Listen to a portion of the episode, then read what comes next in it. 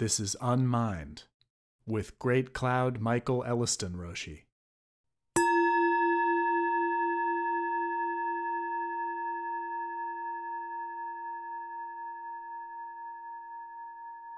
Pure Meditation Number Four. All of the teachings are met within this Zazen, pure meditation. In the last segment, we ended with Keizan's discussion of the precepts, the true ones that go beyond mental characterization. These are the manifest precepts that do not depend upon our practice. They are natural and universal. Such constructions as do not kill, do not steal, and do not lie become statements of the truth that actually the universe that gives us birth is that which actually ends life, and we cannot even own anything, let alone steal it. We cannot actually tell the truth, no matter how erudite or glib our speech. These, of course, are absolutist views of the precepts, which also have relative meaning. In this segment, we will continue with what the Master says about the remaining two aspects of spiritual training he mentions, beginning with mindfulness. Mindfulness is the observing that there is nothing that is in excess. When seated in pure meditation, we let go of body and mind, abandon delusion and enlightenment. We are unchanging, immovable, unwillful, impervious. We are like a simpleton or a legless man. We are like a mountain or an ocean. No trace of movement versus stillness has yet arisen. When mindful, there is no fixed state of things. Short and sweet, but comprehensive. Reminds again of Sen Sing Ming, the way is perfect like vast space, nothing lacking, nothing in excess. Compare with the modern take on mindfulness from the pop meditation of the same name, meaning being in the moment. In our anxiety and uncertainty-ridden society, just being able to be in the moment for a moment or two, rather than obsessively ruminating over the past or planning for the future, is certainly welcome. However, it does not begin to answer the question, mindful of what? Keizan's abbreviated answer is meant to focus like a laser on one key point. But we would be prone to include mindfulness of the Four Noble Truths and other central teachings of Buddha. However, his main point here is that we should also not obsess over these teachings as such. After all, they are only pointing at the reality in front of our face, which has nothing extra, nothing truly separate. In Mokurai, the complementarity of movement and stillness. He takes a similarly blunt approach to defining wise discernment. Wise discernment is being selective within enlightened awareness. When seated in pure meditation, what is intellectually known spontaneously vanishes, and self-consciousness is discarded. Your whole being's eye of discernment possesses no specialized insight.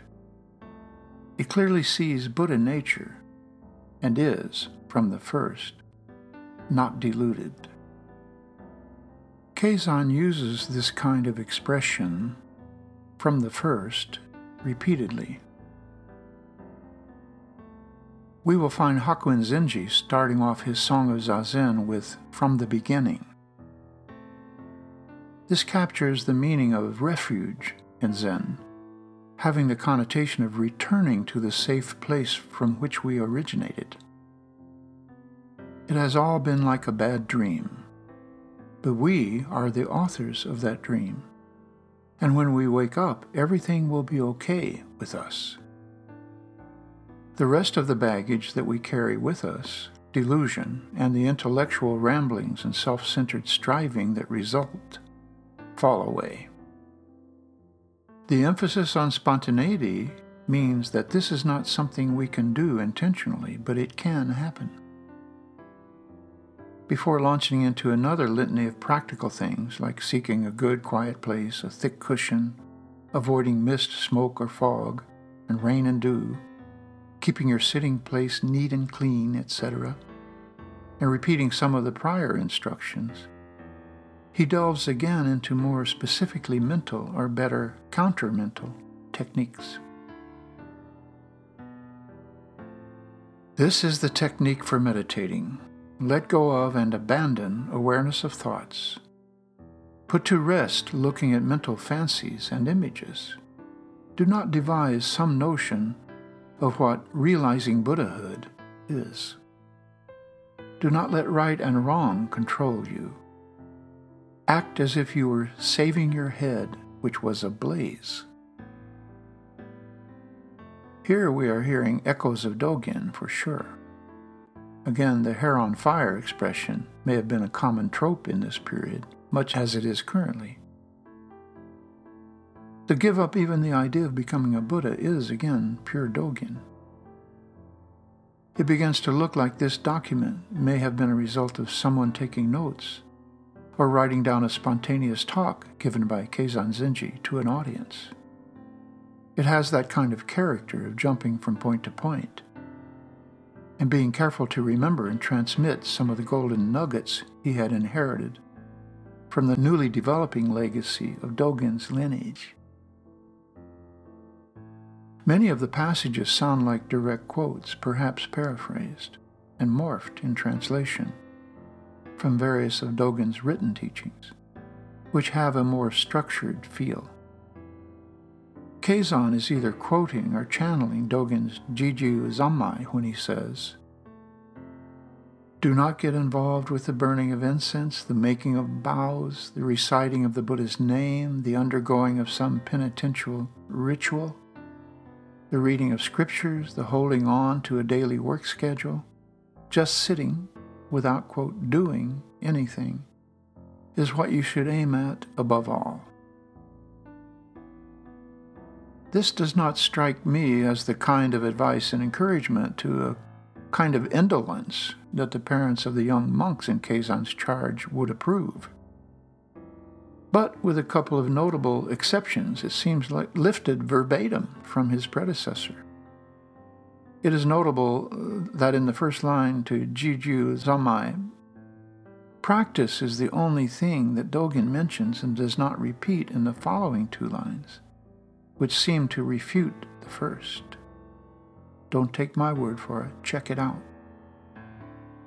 Practice transcends the relative absolute and even the non-dual Buddha way, whereas delusion and realization, birth and death, Buddhas and sentient beings, the other binaries recited as examples, apparently do not. Practice, practice, practice, saith the preacher. Next, another whiplash. As a general practice when doing seated meditation, you should put on your kesa. Remove it in the dark before dawn and at dusk as you come out of the meditation state. Do not omit this. He segues instantly from recommending against following traditional protocols to insisting on wearing the formal robe. The kesa, for the uninitiated, is the quilt-like outer robe, which is typically donned at the beginning of Zazen and removed after. This seeming contradiction may be resolved by a sober analysis of what else the average monk would have available to wear, other than the robe, which can hide a lot of sins. The three undergarments in usage today, the juban, or undershirt, with some sort of boxer shorts, and the kimono and koromo, the Japanese and Chinese underrobes, respectively, may not have been universally in vogue. we do have to keep up appearances to some degree. There are some deep dive details noted in the text that may be of importance to scholars and historians. Another reason, I suspect that this may have been recorded from a live presentation in the Zendo, or lecture hall. Before going into boilerplate instructions for the posture, one mentioned by the master, I think, is useful to clarify some confusion that arises yet today. Whilst on your mat, do not always sustain the cross-legged lotus sitting position. Range from a half lotus position to, later, sitting with your feet under your spine. This is the method of sitting of the Buddhas and ancestors, sometimes to do full lotus, sometimes half lotus.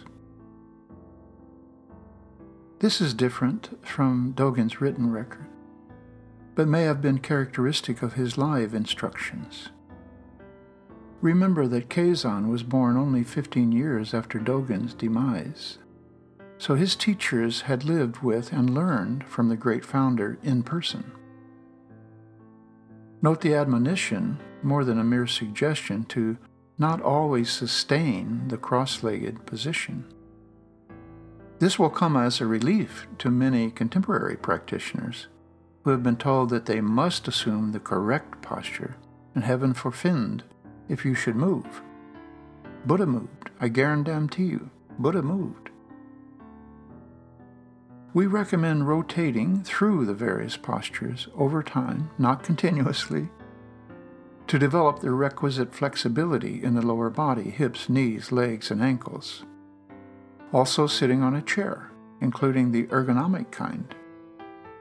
Zen is always contemporary, as Matsuoka-roshi insisted. There is nothing magical in the lotus posture. It is simply more stable than the others, like the proverbial three-legged stool. What follows is familiar enough to those who follow Soto Zen praxis that we can skip it here. However, there are a couple of details that I think worth retelling, separated by more details in the text. Next, you should settle down in your sitting place by swaying your body seven or eight times in ever smaller movements, then steadily sitting erect. When you wish to arise from meditation, first place your hands respectfully on your knees and sway your body seven or eight times in ever larger movements. This is a small but not insignificant improvement over the written instructions in Fukanzazenki, as the ever smaller movements in the beginning help us to find the central sweet spot in the posture, where we come into equilibrium or equipoise with gravity, the most efficient and effortless proprioception. The ever larger pendulum moves at the end of the session likewise loosen the musculature, especially the lotus position base, allowing us to rise without strain. This set of moves is most often forgotten by many contemporaries, but makes the approach to Zazen more like any other physical exercise. Keizan goes on to give similar instructions when rising and beginning walking meditation, when sleepy, and for breathing while walking, which he treats as an antidote to sleepiness, none of which I recall from Dogen's documentation. Doesn't mean they weren't there, but Keizan's emphasis does seem to be on some other syllables. Included in the advice for kinhin is the nugget: although you are walking, do it as though you are not walking. Be calm and tranquil, and do not thrash your body about. The last thing anyone who has done kinhin would associate with it, I think, is thrashing your body about. This rather comic image may reflect the young age at which some of the young monks, or unsui, would be sent to the monastery. Walking as if you are not walking is a wonderful idea. Matsuoka-roshi would often say, put your whole self into the walking, or into the sitting. If you can put your whole self into this, you will gain the power to put your whole self into everything you do, and will become the strongest person in the world. Today, we might say that you will become the best version of yourself. I often say that Zazen is like falling asleep, staying awake. In other words, like drifting off to sleep, our natural, busy monkey mind preoccupations tamp down to a dull roar. We begin to lose sensory awareness, maybe even experience sudden vertigo, and in general lose the turgor associated with normal awakeness and anxiety. But while this process sets in, we stay awake and observe it, rather scientifically. Keizan seems to concur, offering some evasive maneuvers to fight off sleep. If drowsiness persists, you should make a vow, saying, because my karmic habits are already heavy, I am now shrouded in sleep. When will I awaken from my dark and confused wandering in the mind? I pray that the Buddhas and ancestors will confer their great compassion on me and remove my dark and heavy suffering. I suspect that these techniques address what we might recognize as symptoms of sleep deprivation. The dawn-to-dusk design of retreats, and especially the time-honored tradition of sitting up all night on occasion, surely are meant to challenge the circadian rhythm, with notably direct effects on perception. The entreaties to Buddhas and ancestors we might consider extraneous to this problem, but they tend to remind us that all of our lineage went through privations and self-discipline, at least as trying as those we face, in the relative comfort of an environment fueled by electricity and fossil fuels, as well as indoor plumbing. We got no room to complain about our dark and heavy suffering. Interestingly, for a Soto Zen priest, Keizan also recommends that if your thoughts are still not at rest, you should call to mind some short koan, which your master has given you to guide you, such as, what is it that comes like this? A dog's not having Buddha nature. Umon's Mount Sumeru. Joshu's oak tree, for instance.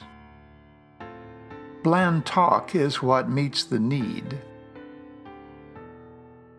So koans were not eschewed entirely in early Soto Zen, even when doing Zazen, but were considered relatively bland, not disturbing to equanimity. He also recommends focusing on death to calm the mind. Quote, the great matter where your breathing comes to an end and your eyes close forever. Or, focus on the not-yet-born state before a single thought has arisen. In modern parlance, neither of these images would be considered especially calming.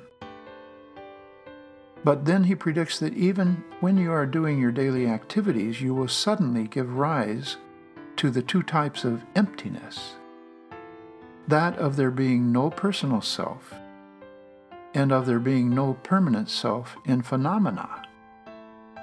And your scattered thoughts will, without fail, lose their force. Again, seemingly not very soothing. In closing, he brings it home. Then, what is right before your eyes will be your koan, which he rephrases, at that moment, what the koan is, is right before your eyes.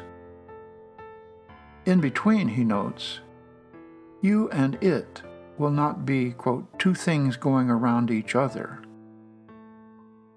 Again, the great master seems to be throwing out, at random, all the fingers pointing at the moon that he can muster, in the hopes that one will stick. He ends with, "Wholeheartedly do I pray for this, with all my heart do I so pray." Can I get an amen?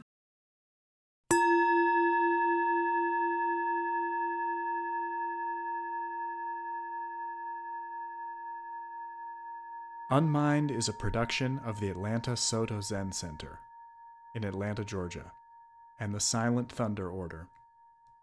Find us on the web at a s z c dot org.